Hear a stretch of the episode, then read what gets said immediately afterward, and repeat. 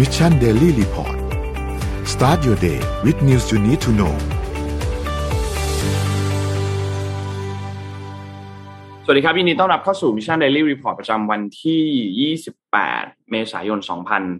2565 นะครับ วันนี้คุณอยู่กับพวกเรา 3 คนตอน7โมงถึง8โมงเช้า สวัสดีพี่ปิ๊ก สวัสดีพี่แจ๊คครับ สวัสดีครับ สวัสดีนนท์สวัสดีพี่ปิ๊กนะครับ สวัสดีครับอ่าทีมงานฮะ หน้านนท์เล็กมากเลย อ่าโอเคขยายแล้วครับ โอเคตกขอบตกขอบตกขอบตกขอบตกขอบหน้าเนี่ยจ่ายจ่ายตัวเด็กแกเข้าได้ครึ่งเดียวครึ่งตัเข้าวของจ่ายตัวเด็กจ่ายตัวเด็กครับอืมเดี๋ยวเราค่อยๆไปอัปเดตเรื่องราวต่างๆกันครับว่ามีเรื่องราวอะไรเกิดขึ้นบ้างในช่วง 24 ชั่วโมงที่ผ่านมานะครับมีหลายเรื่องเลยที่เราต้องพูดคุยกันนะครับ เราไปเริ่มต้นกันที่การอัปเดตตัวเลขการฉีดวัคซีนครับเลขว่าฉีดวัคซีนล่าสุด 1 3 0 0 0 0 โดสนะครับก็เป็นเน้นหลักที่เข็มที่3นะครับเข็มที่ 3 ตอนนี้ฉีดไปแล้ว 25.5 ล้านเข็มนะครับ ก็คิดเป็นร้อยละเอ่อ 36.8 ของประชากรนะครับ สถานการณ์ผู้ป่วยครับถัดมาครับสถานการณ์ผู้ป่วยล่าสุดนะครับ เรามีผู้ติดเชื้อรายใหม่เนี่ย14,800 คนนะครับจำนวนผู้เสียชีวิตเนี่ยอยู่ที่ 125 นะครับ นอกจากนี้มีตรวจ ATK อีก 12,000 ครับเท่ากับว่ามีผู้ติดเชื้อรายใหม่เนี่ยประมาณ 26,000 27,000 แถวๆนี้นะครับ ถัดมาครับคือตัวเลขของ อาการหนักครับ 1,822 และใส่เครื่องช่วยหายใจ 850 นะครับ ก็ต้องระมัดระวังนะครับ แม้ว่าจะมีตัวเลขรักษาหายประมาณ 19,000 แต่ว่าตัวเลขผู้เสียชีวิตก็ยังอยู่ในหลักที่สูง 125 คนนะครับ ซึ่งสูงนะครับถูกนะครับ สูงขึ้นเยอะมากนะครับ ก็ถัดมาครับ ไปดูตัวเลขเศรษฐกิจครับ ตลาดหลักทรัพย์บ้านเราครับอยู่ที่ 1,661.89 ติดลบ 0.42%นะครับหุ้นต่างประเทศครับดาวโจนส์ครับบวก 0.14% NASDAQ บวก 0.19%นะครับ NYSE ครับบวก 0.17% FTSE บวก 0.15%และห่างเสียงบวก 0.06%นะครับก็เป็นวันที่ตลาดหุ้นต่างประเทศไม่ได้มีการขยับตัวเยอะมาก นะครับหุ้นไทยติดลบเล็กน้อยนะครับราคาน้ำมันดิบปรับตัวลดลงครับ WTI ครับอยู่ที่ 101.04 ติดลบมา 0.65%นะครับและ Brent crude oil นะครับติดลบมา 0.53%นะครับอยู่ที่ 104.43 นะครับ ซึ่งเดี๋ยววันนี้เราต้องคุยกันเรื่องของราคาน้ำมันในไทยด้วย เพราะว่าจะมีการยกเลิกการจะบอกว่ายกเลิกก็ไม่ใช่หรอกปรับมาตรการปบเพดานการตรึงราคาแล้วกันครับเดี๋ยววันนี้เราพูดคุยกันนะครับ เพราะว่าไม่สามารถที่จะตรึงราคาต่อไปที่สามสิบเอ่อ บาทต่อลิตรได้แล้วสำหรับตัวดีเซลนะครับครับ ถัดมาครับ ราคาทองคำครับอยู่ที่หนึ่งพันแปดร้อยแปดสิบเจ็ดจุดแปดเก้าติดลบมาศูนย์จุดเก้าสองเปอร์เซ็นตนะครับติดลบมาพอสมควรเลยนะครับสำหรับราคาทองคำนะครับ และคริปโตเคอเรนซีครับบิตคอยครับอยู่ที่สามหมื่นแปดนะครับอีเทเรียมครับอยู่ที่สองพันแปดนะครับ Binance ครับอยู่ที่ 387เทอร่าอยู่ที่ 88นะครับ Solana อยู่ที่ 98 และ Bitcoin อยู่ที่ 6.32นะครับนี่คืออัปเดตตัวเลขทั้งหมดครับ ครับ ก็สำหรับ เอ่อเรื่องของราคาน้ำมันนะครับ เดี๋ยวเราไปเริ่มกันเลย เพราะว่าครับจริงๆแล้วมีความชัดเจนออกมาแล้วนะครับ ว่าแนวทางนะครับการปรับขึ้นราคาน้ำมันดีเซลนะครับจะเป็นอย่างไรบ้างนะครับ ในเดือนพฤษภาคมที่จะถึงนี้นะครับ ก็ต้องบอกว่าอย่างที่น้องชนนท์ได้บอกไปนะว่าแพ็กเกจนะครับการเอ่อตรึงราคาน้ำมันนะครับ จะอยู่ไปจนถึงช่วงสิ้นเดือนเมษายนเท่านั้นนะครับ แล้วก็ตอนนี้เนี่ยเราเหลือ ระยะเวลาในเดือนเมษายนเนี่ยอีกเพียงแค่สองวันสองวันนะครับนับวันนี้ด้วยก็สามนะครับ ก็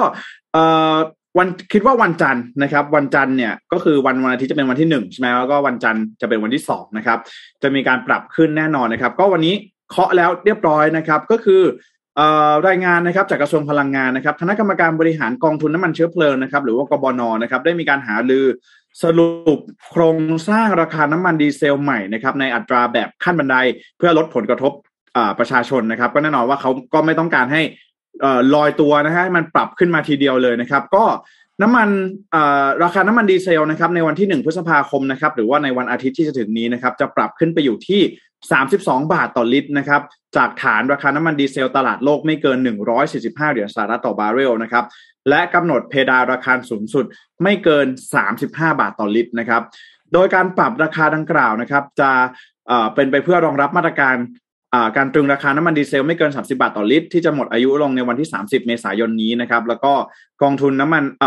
คณะรัฐมนตรีเนี่ยให้กองทุนน้ำมันเชื้อเพลิงนะครับสนับสนุนราคาดีเซล สัดส่วนที่เอ่อเกิน 30 บาทต่อลิตร ในอัตรา 50 บาท หรือว่าครึ่งหนึ่งนะครับ หลังจากนี้นะครับ หลังจากวันที่ 1 พฤษภาคมเป็นต้นไปนะครับ ราคาน้ำมันดีเซลจะมีการประกาศขึ้นนะครับ ปรับขึ้นราคาละปรับขึ้นนะครับ สัปดาห์ละ 1 บาทต่อลิตรนะครับ จนครบ 35 บาทต่อลิตรนะครับ ก็แน่นอนว่าการปรับขึ้นนะครับของราคาน้ำมันก็จะอาจจะส่งผลทำให้ราคานะครับ สินค้าปรับตัวเพิ่มสูงขึ้นด้วยนะครับ ก็นี่ถือว่าเป็นรายละเอียดนะครับ ที่มีการรายงานออกมาจากแหล่งข่าวนะครับ ภายในกระทรวงพลังงานเป็นที่เรียบร้อยนะครับ ก็เรื่องของ อีกอีกหนึ่งจุดที่ต้องจับตามองนะครับ ก็คือเรื่องของภาษีสรรพสามิตนะครับ น้ำมันดีเซลนะว่าปัจจุบันที่มีการปรับลดลงไปนะครับ เหลือ 3.2 บาทต่อลิตรนะครับจะสิ้นสุดมาตรการในวันที่ 20 พฤษภาคมเนี่ยจะมีการกระทรวงการคลังเนี่ยก็กำลังอยู่ในช่วงของการพิจารณาในเรื่องนี้ด้วยนะครับ เพราะฉะนั้นแล้วในช่วงกลางเดือนนะครับ พฤษภาคมเนี่ยต้องมาลุ้นในเรื่องของมาตรการทางภาษีด้วยนะครับสำหรับเรื่องของราคาน้ำมันนะ เพราะว่าถ้าจำไม่ผิดเนี่ย ราคาภาษีเนี่ยน่าจะลดมาเยอะอยู่เหมือนกันนะฮะจาก6บาทเหลือ3.2บาทเนี่ยนะครับ ก็ต้องรอดูว่าจะต่อไหมนะฮะถ้าไม่ต่อเนี่ยจากราคาเต็มนะครับ ราคาน้ำมันดีเซลที่จะปรับขึ้นมาอยู่ที่ 35 บาทต่อลิตรเนี่ยก็อาจจะมีการปรับขึ้นไปอีกนะครับถ้าหากว่าเรื่องของมาตรการทางภาษีเนี่ยไม่ต่อนะครับ โดยกระทรวงการคลัง อันนี้เป็นส่วนของกระทรวงการคลังนะครับ ที่จะเข้ามาพิจารณานะครับ ขณะที่ทางด้านของกระทรวงพาณิชย์นะครับ โดยคุณบุญยริศกัลยาณมิตรนะครับปลัดกระทรวงพาณิชย์เนี่ยได้มีการเปิดเผยนะครับ ว่าจะมีการติดตามดูแลนะครับ ราคาสินค้าในช่วงที่จะมีการปล่อยให้ราคาน้ำมันดีเซลลอยตัวตั้งแต่วันที่ 1 พฤษภาคม โดยขณะนี้เนี่ยกรมการค้าภายในก็กำลังติดตามสถานการณ์อย่างใกล้ชิดนะครับ แล้วก็ต้องเข้าใจว่าต้นทุนค่าขนส่งนะครับ ไม่ไม่ได้กระทบกับทุก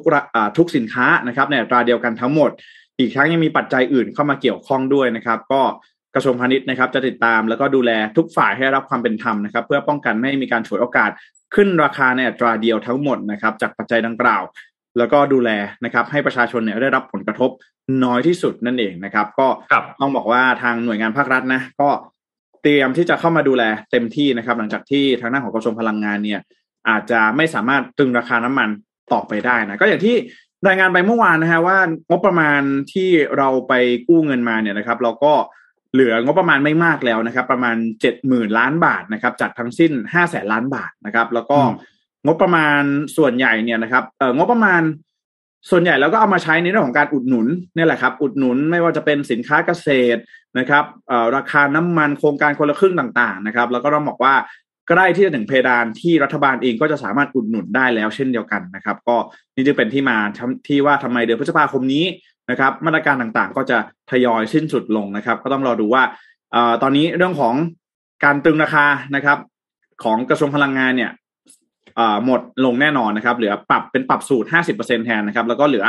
ของกระทรวงการคลังนะครับ ที่จะมีการพิจารณาว่าจะมีการต่อหรือไม่นะครับทางด้านมาตรการทางภาษีนั่นเองนะครับ อืมครับ ก็เหนื่อย มันเหนื่อยพูดได้คำเดียว ครับนี่จะบอกให้ว่า ถ้าเกิดว่ามาตรการทางการช่วยเหลือเรื่องราคาน้ำมันหมดเนี่ยนะครับ ผมบอกได้เลยว่า โอ้โห เรานี่จะต้องเจอเขาเรียกว่าอะไรนะถ้าเรทสินค้าขึ้นราคาเนาะค่าครองชีพเนี่ยเขาเรียกว่าตอนนี้คือจอด ผมเชื่อว่าหลาย ๆ บริษัทหล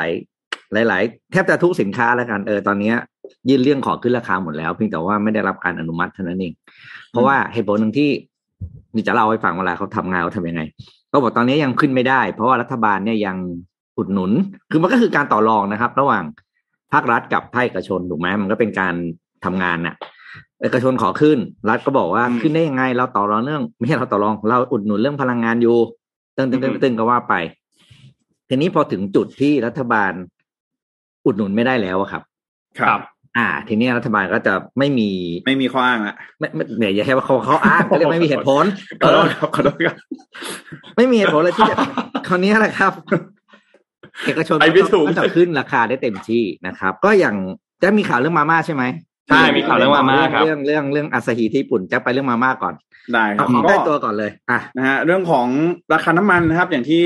พูดกันมาทั้งเดือนเมษายนนะว่าเดือนพฤษภาคมเจอแน่นะฮะขึ้นขึ้นแน่นอนนะครับ ก็วันนี้มีเคาะมาแล้วสามสิบห้าบาทต่อลิตรนะครับ หลังจากนี้นะฮะล่าสุดนะครับสำหรับเรื่องของกลุ่มสินค้านะครับ ที่จะมีการปรับขึ้นราคานะครับ มาม่านะครับ โดยทางด้านของ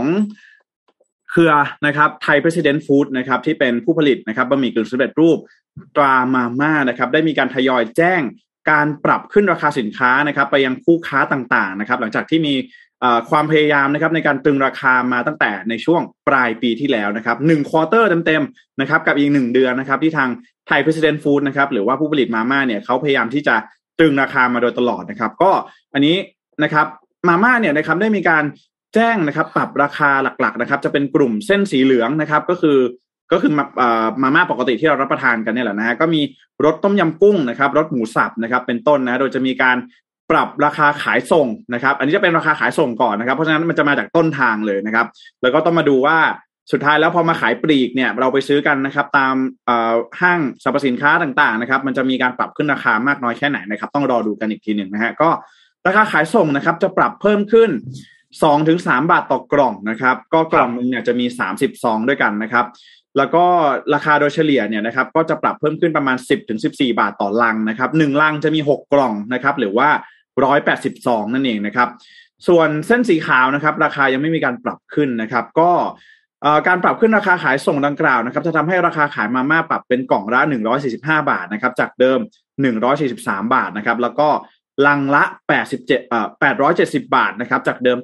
858 บาทนะครับ แล้วก็ ในตลาดนะครับก็จะทยอยใช้ราคาใหม่นี้ตั้งแต่ต้นเดือนพฤษภาคมที่จะถึงนี้เป็นต้นไปนะครับก็คุณสมชายพรรัตนเจริญนะครับ นายกสมาคมค้าส่งค้าปลีกไทยนะครับ กล่าวในเรื่องนี้ว่าขณะนี้ ผู้ผลิตบะหมี่กึ่งสำเร็จรูป2รายด้วยกันนะครับ ก็คือมาม่าแล้วก็ไวไวนะครับได้มีการปรับขึ้นราคาขายส่งตั้งแต่ช่วง ต้นเดือนเมษายนที่ผ่านมานะครับ โดยเฉลี่ยประมาณ 3 บาทต่อกล่องนะครับ ก็ตอนนี้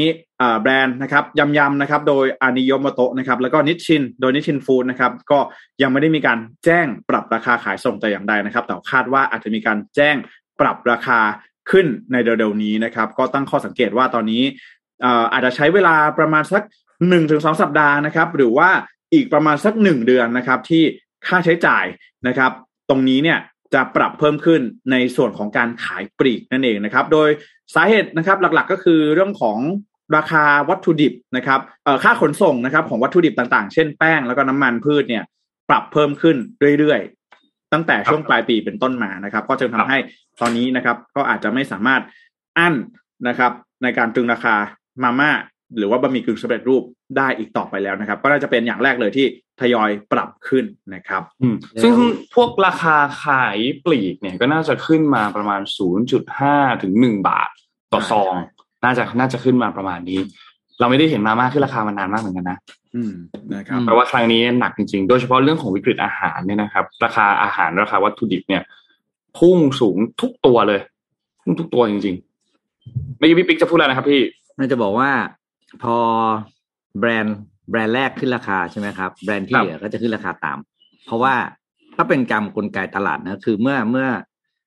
สินค้าแบรนด์หนึ่งขึ้นได้ โดยเฉพาะคนที่เป็นคนที่เป็นเจ้าตลาดขึ้นได้ที่เหลือก็ต้องบอกได้รับอันนี้ส่งไปด้วย ก็คือขึ้นตามได้ คือโปรเต็มันคือหลักการทำแหละคือถ้าถ้ามาเก็ตลีดเดอร์เขาไม่ขึ้นอะไอ้ที่เหลือขึ้นมาก็ขายไม่ได้อยู่แล้วถูกไหมจริงครับงั้นทุกคนก็ได้แต่บอกว่าเขี่ยกันเอาเขี่ยขาเฮ้ยขึ้นทันทีโว้ยจะได้ตามกันไปอะไรอย่างเงี้ยเพราะฉะนั้นอ่าแฟนๆของบะหมี่กึ่งสำเร็จรูปทุกยี่ห้อนะครับ ได้ได้ราคาใหม่กันทั่วหน้านะครับ ก็ เหมือนกันนะครับ สถานการณ์เดียวกันจะเกิดขึ้นที่ญี่ปุ่นครับกับอ่าอาซาฮีนะครับ ก็คือหนึ่งในบิ๊กโฟของผู้ผลิตเบียร์นะครับที่ที่ญี่ปุ่นนะครับ ก็ประกาศขึ้นราคานะครับ เบียร์และสินค้าทั้งหมดในในในในในนักเรียกในพอร์ตของบริษัทนะครับร้อยยี่สิบกว่ารายการนะครับ โดยประกาศขึ้นราคาของอาซีครั้งนี้เป็นการขึ้นราคาขายปลีก ก็คือราคาผู้บริโภคเนี่ยนะครับ ครั้งแรกในรอบสิบสี่ปีนะครับ ถือว่าเป็นผลิตภัณฑ์ที่เขาเรียกว่าตึงราคาขายได้ยาวนานมากนะครับสิบกว่าปีสิบโดยราคาใหม่เนี่ยจะเริ่มต้นก็คือหนึ่งตุลาคมปีนี้นะครับ ก็คืออีกประมาณสี่ห้าเดือนเนาะนะครับ โดยคาดการว่าราคาจะปรับก็คือกลุ่มผลิตภัณฑ์เบียร์เนี่ยขึ้นประมาณหกถึงสิบเปอร์เซ็นในขณะที่กลุ่มของวิสกี้นะครับ จะขึ้น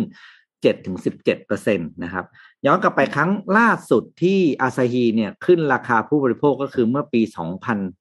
แปดนะครับสองศูนย์ศูนย์แปดนะครับแล้วก็หลังจากนั้นมีการปรับราคาขึ้นนิดนึงครั้งหนึ่งนะครับ แต่เป็นการปรับราคาเฉพาะลูกค้ากลุ่มที่เป็น commercial customer หรือกลุ่ม B2B นะครับ ก็คือในปี 2018 ถามสาเหตุที่ขึ้นราคาก็มาจากสองส่วนก็คือหนึ่งก็คือต้นทุนสองตัวนะครับ ก็คือเรื่องของตัวคาบาเล่และก็ตัวอลูมิเนียมนะครับ แล้วก็อีกส่วนหนึ่งก็คือเรื่องของราคาต้นทุนด้านอ่าพลังงานอะไรเนี่ยอย่างที่เรารู้กันนะครับครับ โดยทางอาซาฮีเนี่ยได้เปิดเผยตัวเลข คาดการณ์ว่าต้นทุนของต้นทุนการผลิตของปีนี้เนี่ย จะขึ้นเนี่ยอยู่ที่ 40 ล้านเยนเออโนสี่หมื่นล้านเยน หรือ 312 ล้านเหรียญสหรัฐนะครับถึงเป็นที่มาว่าทำไมถึงจะต้องขึ้นราคาขายปลีกกับผู้บริโภคในวันนี้อะในในหนึ่งตุลาคมที่จะถึงนี้นะครับ โดยอาซาฮีปุ๊บพอขึ้นปุ๊บเนี่ยอีกสามรายนะ มันจะเป็นกิรินซันโตรีนะครับซัปโปโรเนี่ยก็จะขึ้นราคาเช่นเดียวกันนะคครัรับบก็ เอานะ ขึ้นก็ต้องขึ้นนะครับครับขึ้นก็ต้องขึ้น แต่ญี่ปุ่นเนี่ยการขึ้นราคาเป็นเรื่องใหญ่มากนะครับ จะเล่าให้ฟังหนึ่งว่า เมื่อสักน่าจะประมาณสี่ปีก่อนมั้งเอ่อ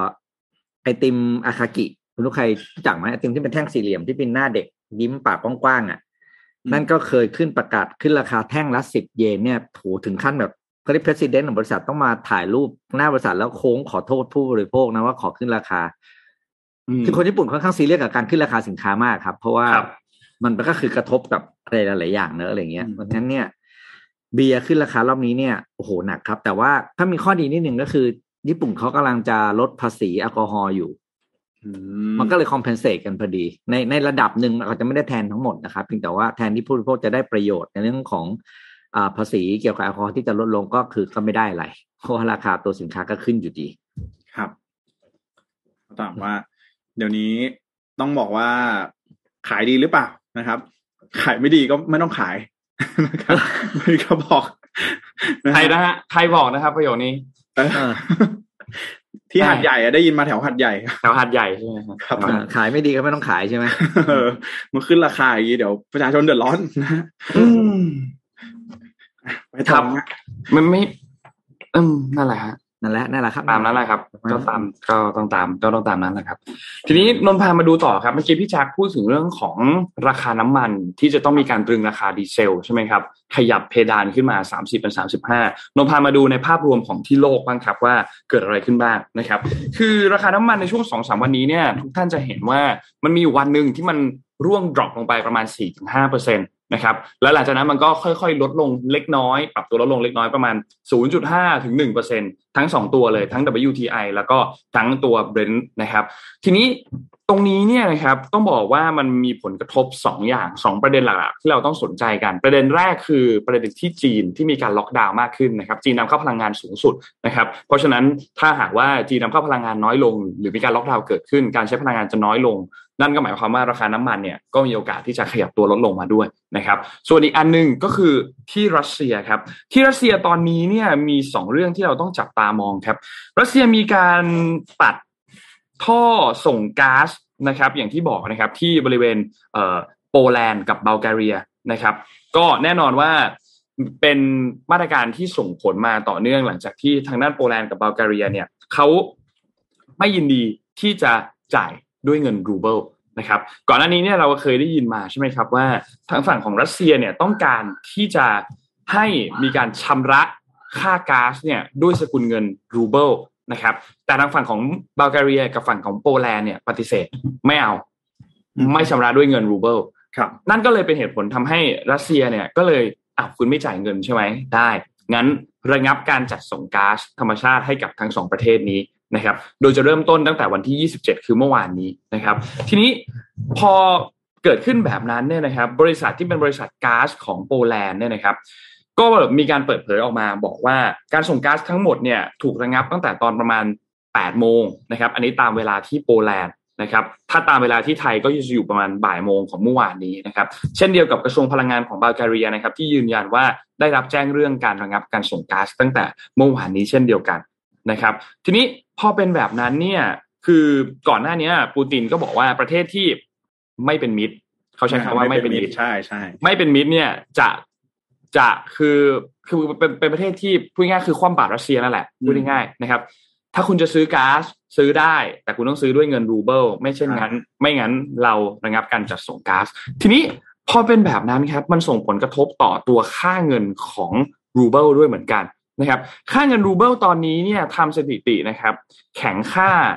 สูงสุดในรอบ 2 ปีนะครับ เพราะว่า แน่นอนรัสเซียใช้ไม้แข็งแบบนี้ในการระงับการส่งก๊าซไปยังประเทศที่ไม่ยอมชำระเงินด้วยเงินรูเบิลตามตามนโยบายของเขาเนี่ยนะครับก็ทำให้เงินรูเบิลแข็งค่าขึ้นประมาณ 1.1%นะครับเมื่อเทียบกับสกุลเงินยูโรนะครับก็จะมาอยู่ที่ 76 รูเบิลต่อยูโรนะครับแล้วก็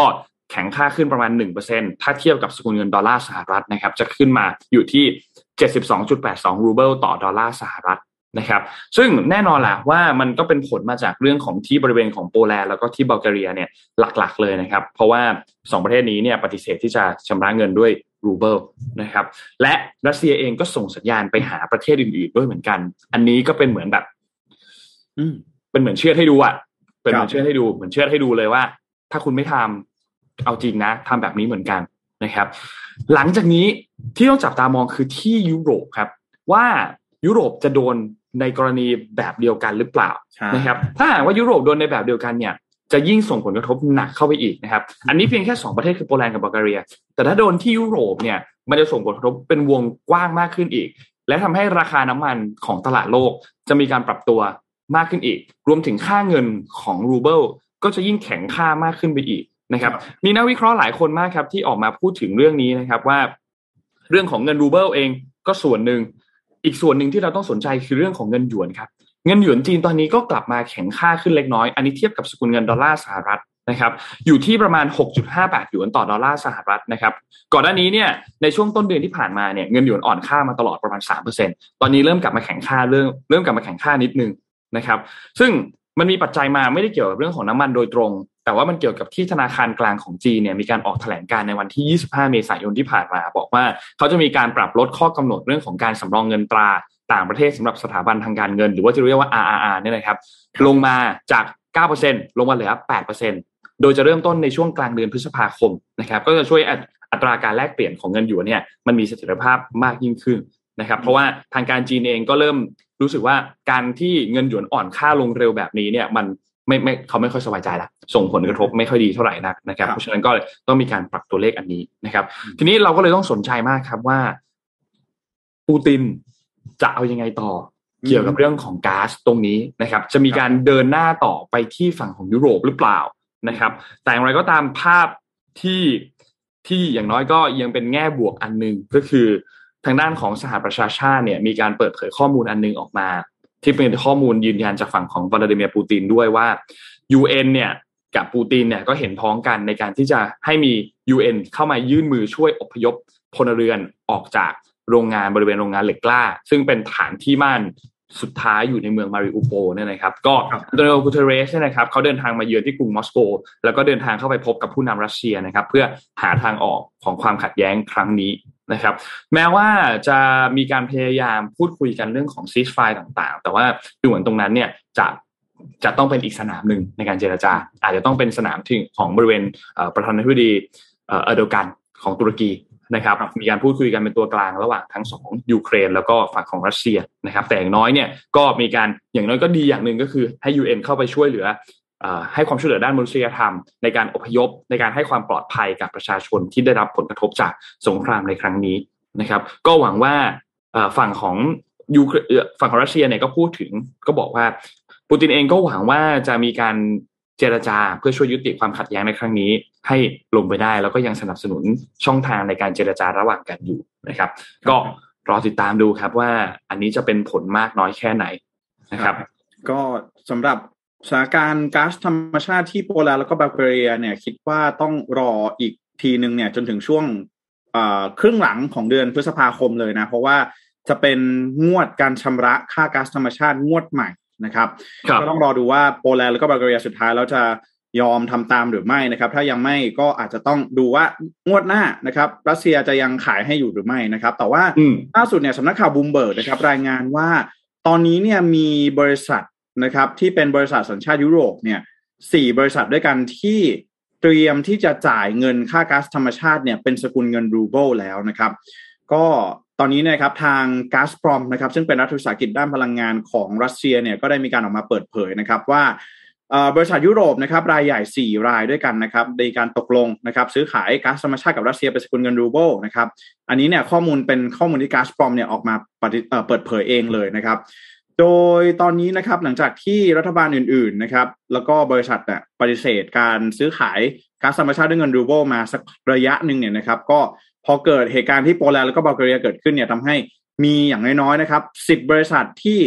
เปิดบัญชีกับก๊าซปอมแบงค์นะครับ หรือว่าธนาคารก๊าซปอมที่เป็นธนาคารในเครือของก๊าซปอมเนี่ยเพื่อที่จะปฏิบัติตามเงื่อนไขการชำระเงินของทางรัสเซียแล้วเป็นที่เรียบร้อยนะครับ ปัจจุบัน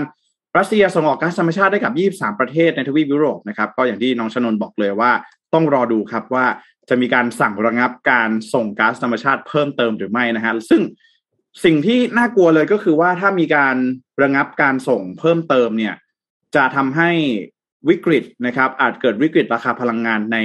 ยุโรปเกิดขึ้นได้อย่างแน่นอนนะครับทำให้ซ้ำเติมเรื่องของสถานการณ์เงินเฟ้อเข้าไปอีกนะครับผม อืม นี่เป็นสถานการณ์ล่าสุดนะฮะจากสงครามรัสเซียยูเครนที่เกิดขึ้นในทวีปยุโรปนะครับ ครับ นี่ขอแทรกนิดเดียว ลูกพี่อีลอนมัสนี่เขาทวิตไม่หยุดเลยนะช่วงนี้เขาทวิตเกี่ยวกับว่าเฮ้ยทวิตเตอร์ควรจะต้องมีแบบนี้ นี่ล่าสุดมา ก็เมื่อเมื่อกี้นี่เลย เมื่อสิบห้านาทีนี้เลย ก็เพิ่งทวีตมาบอกว่า เฮ้ย จริง ๆ แล้วไอ้ทวิตเตอร์ตัวส่ง inbox direct message เนี่ย จริง ๆ แล้วควรจะมี end to end encryption นะ แล้วก็จะทำให้ไม่มีใครสามารถที่จะเข้ามาสปายอ่านข้อความของคุณได้ หรือว่าจะมาแฮ็กข้อความของคุณได้ จริงแล้วควรจะมีนะ อะก็เริ่มมาแล้วจริงๆเมื่อวานนี้เนี่ยมีการพูดถึงหลายอันเลยนะ ไม่ว่าจะเป็นเรื่องของ free speech มีมี account account หนึ่งผู้ติดตามเขาก็พอสมควรแหละ แล้วเขาก็โชว์หน้าขึ้นมา cap มา เขียนว่า Elon Musk block อยู่ แล้วก็บอกว่านี่นี่หรือเปล่าคือ free speech ที่ Elon Musk พูดถึงอะไรเงี้ยแต่ว่าในเรื่องประเด็นอันเนี้ย Elon Musk เขาก็มามาแบบมาเคลมนะ แล้วเขาก็ pin ไว้ข้างบนเลยนะเขาบอกว่า by free speech I simply mean that which matches the law ก็คือไอ้ free speech ที่ Elon Musk พูดถึงเนี่ย มันก็ต้องเป็นไปตามกฎหมายด้วยนะ ต้องถูกกฎหมายด้วยนะ แล้วก็ถ้าถ้ามันถ้ามันผิดกฎหมายเนี่ยเขาก็ไม่เห็นด้วยเหมือนกันนะครับ เพราะฉะนั้นก็ก็ต้องรอดูครับว่า ทวิตเตอร์ภายใต้การนำของ Elon Musk เนี่ย ที่ตอนนี้ดีลเหมือนเหมือนจะยังไม่เรียบร้อยนะคือ confirm แล้วแหละแต่ว่าก็ยังอยู่ในกระบวนการอยู่นะครับ ยังไม่ได้เอาออกจากตลาดหลักทรัพย์ใช่ไหมครับ ยังไม่ได้กลายเป็น private company ก็น่าติดตามมากเลยนะว่าว่าจะเป็นยังไงนะครับชอบนะซื้อเสร็จแล้วออกจากตลาดเลยไม่ต้องมายุ่งจัดการเองเนี่ยใช่ใช่เขาจะทำอย่างนั้นเขาจะทำอย่างนั้นก่อนตอนนี้เดี๋ยวพออยู่ในพลังใบมากตอนนี้พออยู่ในตลาดแล้วบางทีเปลี่ยนแปลงลำบากไง ครับครับ มันไม่ได้ดั่งใจเขาอะเออก็เลยเอาออกมาแล้วกันไม่เป็นไร พอจัดการทุกอย่างได้อย่างที่อยากได้แล้วค่อยเอาเข้าไปใหม่ก็ไม่สาย อืมตามสไตล์อะเดี๋ยวกลับไปดูเรื่องหนึ่งอันนี้น่าสนใจก็คือที่จีนนะครับ ที่เขามีนโยบาย zero Covid ใช่ไหมครับ แล้วก็คือ zero Covid แบบแบบเขาเรียกเข้มข้นที่สุดเลยอะก็คือไม่ให้มีแม้แต่คนเดียวที่ไหนมีโควิด พบเคสปุ๊บก็ส่งเจ้าหน้าที่ไประดมตรวจระดมอะไรต่างๆ ใช่ไหมครับ ตอนนี้ ล่าสุดอย่างที่เรารู้ว่าที่จีนเนี่ยกำลังเป็นหนึ่งในประเทศที่กำลังอ่วมมาก โดยเฉพาะที่เซี่ยงไฮ้นะที่แบบเจอแล้วก็แบบเจอเคสรายวันเยอะมากอะไรเงี้ยนะครับ ล่าสุดตอนนี้มันมีกระแสครับ กระแสคนอยากย้ายออกนอกประเทศ ไม่อยากอยู่ที่จีนแล้ว เพราะว่ารู้สึกว่าได้รับผลกระทบกับการใช้ชีวิตจากนโยบาย zero Covid ของของรัฐบาลจีนอย่างมากนะครับ ตอนนี้เนี่ยใน ประเทศจีนเนี่ยโดยเฉพาะเอ่อที่เซี่ยงไฮ้เนี่ยซึ่งเป็นเมืองหลวงแล้วเอ้ยเป็นเมืองเมืองใหญ่นะเมืองใหญ่ไม่ใช่เมืองหลวงเมืองใหญ่แล้วก็เอ่อมีคนที่แบบเป็นคนรุ่นใหม่อยู่เยอะนะครับ ก็มีกระแสเหมือนที่บ้านเราเคยมีครั้งหนึ่งก็คือกระแสย้ายประเทศนะครับเหมือนกันเลยนะครับก็ครับ มี มีความเคลื่อนไหวในโซในในในโซเชียลมีเดียนะไม่ได้เป็นเวยเวยโป้นะครับ หรือว่าในหลาย ๆ ที่เนี่ยก็คือมีการค้นหาคำที่เกี่ยวกับคำว่า immigrant immigration ก็คือการย้ายออกไปอยู่ประเทศอื่นเนี่ย เพิ่มขึ้น ก็ดูจากกราฟนะครับ ก็คือในปี 2022 เนี่ย เพิ่มขึ้นแบบเยอะมาก ๆ เยอะแบบเทียบถ้าเทียบกับช่วงเดียวกันเมื่อปี 2018 นะครับ ถามว่าทำไมก็คือแน่นอนว่าคนรุ่นใหม่รู้สึกว่า ชีวิตตัวเองเนี่ยไม่ไม่สะดวกอะเออโดนแบบใช้ชีวิตไปไหนก็ไม่ได้อะไรก็ไม่ได้เลยแล้วมันเป็นเวลายาวนานมาก คือมันโอ้โหมันยาวนานแบบเขาเรียกว่าหลายหลายเป็นปีปีกว่าแล้วอะนะครับครับโดยปัจจุบันนี้เนี่ยสถานการณ์ที่เกิดขึ้นก็คือ ตอนนี้คนจีนเนี่ย คือไม่ใช่แค่คนรุ่นใหม่แล้วก็กลายเป็นว่าเขาจะย้ายกันทั้งครอบครัวนะครับ ก็คืออ่าไปอยู่ประเทศอื่น ๆ อย่างเช่นตอนนี้หนึ่งในประเทศที่คนจีนเนี่ยอืมอ่าเขาเรียกตั้งหน้าตั้งตาย้ายไปอยู่เลยคือกรีซครับ เพราะกรีซเนี่ยอย่างที่เรารู้ว่ากรีซเนี่ยมีช่วงเวลาที่เศรษฐกิจไม่ดี แล้วก็อ่าต้องการเรียกไงนะ ต่างชาติเข้าไปอยู่เพื่อต้องการเงินไปฟื้นฟูเศรษฐกิจอืมตอนนี้ใครที่มีเงินนะครับอ่าหกล้านบาทโดยประมาณนะก็คือครับประมาณสองแสนหกหมื่นเหรียญโดยประมาณเนี่ยนะครับ ไปซื้อบ้าน หรือไปลงทุนทำธุรกิจอะไรที่นั่นเนี่ยนะ คุณได้สัญชาติเลยนะอือืมมนั้นจีนเนี่ยหกล้านบาทถ้าเราคนจีนนี่คือน้อยมากครั ก็บไปซื้อบ้านเปิดร้านอ่าอาหารจีนขายของเอ่ออะไรก็ได้เนี่ยปุ๊บเนี่ย คุณได้สัญชาติกรีซเลยนะครับ แล้วก็สามารถอยู่เป็นเป็นเป็นเป็น resident ที่นั่นได้เลยนั้นเนี่ยก็เป็นหนึ่งใน destination ที่คนจีนอยากจะย้ายไปอยู่กัน เพราะภูมิประเทศแล้วก็สวยก็อะไรเนาะอย่างที่เรารู้จักกันดีว่ากรีซเนี่ยสวยงามมากครับทีนี้มาดูครับประเทศไหนบ้างที่ คนจีน search แล้วก็สนใจย้ายไปอยู่กันหลังๆ มากขึ้นนะครับ จะมีกราฟกราฟเป็นกราฟเปรียบเทียบสี่ประเทศนะครับ ก็แคนาดาอเมริกาออสเตรเลียนะครับ แล้วก็ญี่ปุ่นจะเห็นว่าออสเตรเลียตอนนี้คนจีนก็ย้ายไปแล้วนะเพราะเขามีเรื่องกันไงใช่ใช่ก็เห็นว่าสีแดงเนี่ยสีแดงข้างหน้าคืออัตราประเทศที่มีการอ่าย้ายไปจริงๆเนี่ยจีนกับออสเตรจีนย้ายไปออสเตรเลียน้อยลงอย่างเห็นได้ชัดนะครับแคนาดาอเมริกาก็น้อยลง แต่ถึงที่ไปล่าสุดก็คือญี่ปุ่นครับ ย้ายไปอยู่ญี่ปุ่นเยอะมากแล้วครับ เพราะว่าก็อย่างว่านะความของประเทศก็คงน่าอยู่ แล้วก็อะไรหลายๆอย่างก็ค่อนข้างจะสะดวกสบายกว่าการใช้ชีวิตที่จีนนะครับเพราะฉะนั้นกระแสย้ายประเทศไม่ใช่เรื่องแปลก ครับอ่าถ้าประชาชนในประเทศนั้นๆ ไม่ว่าประเทศไหนๆก็ตามนะครับ ก็รู้สึกว่าการใช้ชีวิตอยู่เนี่ยเป็นเรื่อง เป็นเรื่องไม่สะดวกสบายแล้วไม่ไม่ชินไม่นู่นนี่นะเขาก็วางแผนย้ายกันทั้งนั้นนะครับ แต่นี่คือน่ากลัวเหมือนกันแล้วต่อไปจีนมันจะอ่าจีนก็จะเข้าไซเคิลเหมือนกับหลายๆอื่นประเทศทั่วโลกก็คือคนรุ่นใหม่ที่เป็นคนที่ที่เป็นกำลังสำคัญในการสร้างชาติ